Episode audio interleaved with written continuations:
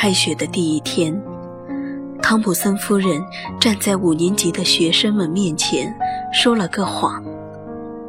她看着她的学生，说她会平等的爱班里的每一位同学，但这是不可能的。那是因为坐在前排的一个小男孩，他叫泰迪·斯托达德。汤普森夫人发现。泰迪根本无法与其他孩子们玩到一起去。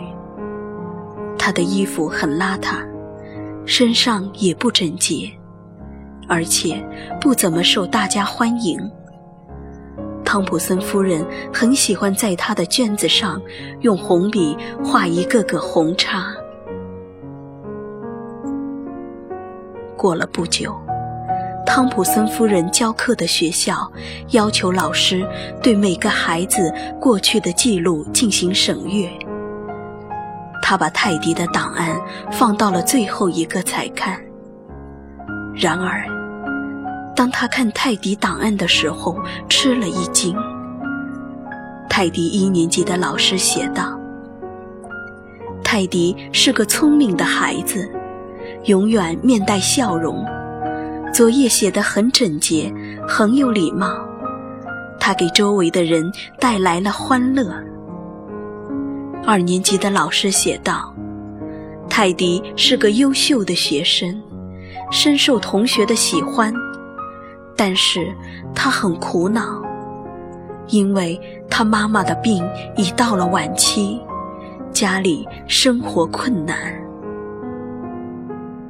三年级的老师写道：“母亲的去世对他是个沉重的打击，他试图尽最大努力，但他的父亲责任感不强。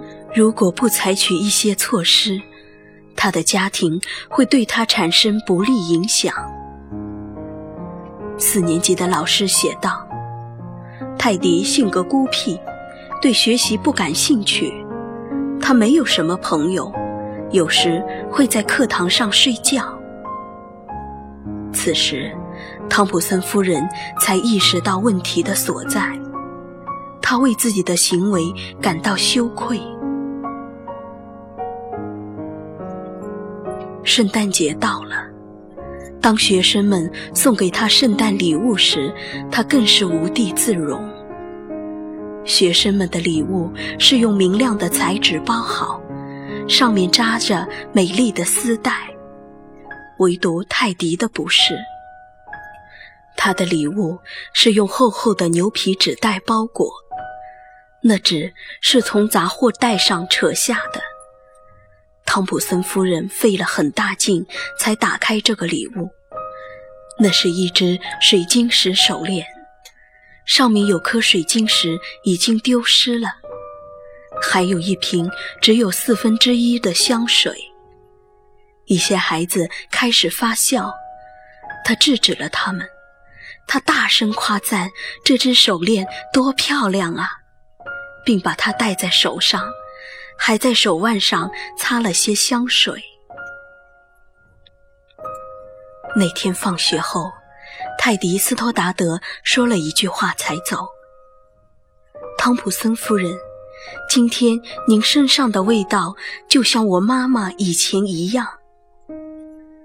孩子们走后，他哭了至少一个小时。就从那一天起，他不再研究怎样教阅读、写作和算术，而是研究怎样教育孩子们。汤普森夫人开始特别关注泰迪，与他一起学习时，他的大脑便显得灵活起来。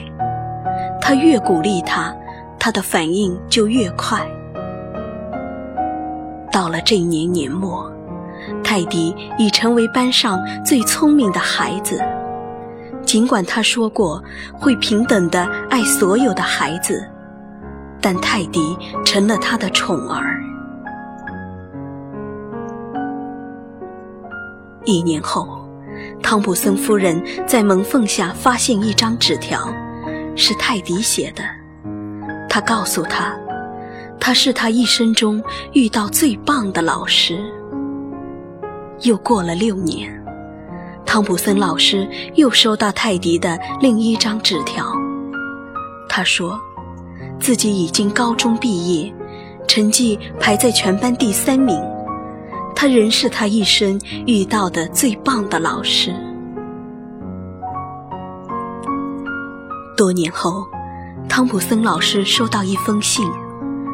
这一次，泰迪说，当初拿到学士学位后，他决定继续留在学校深造。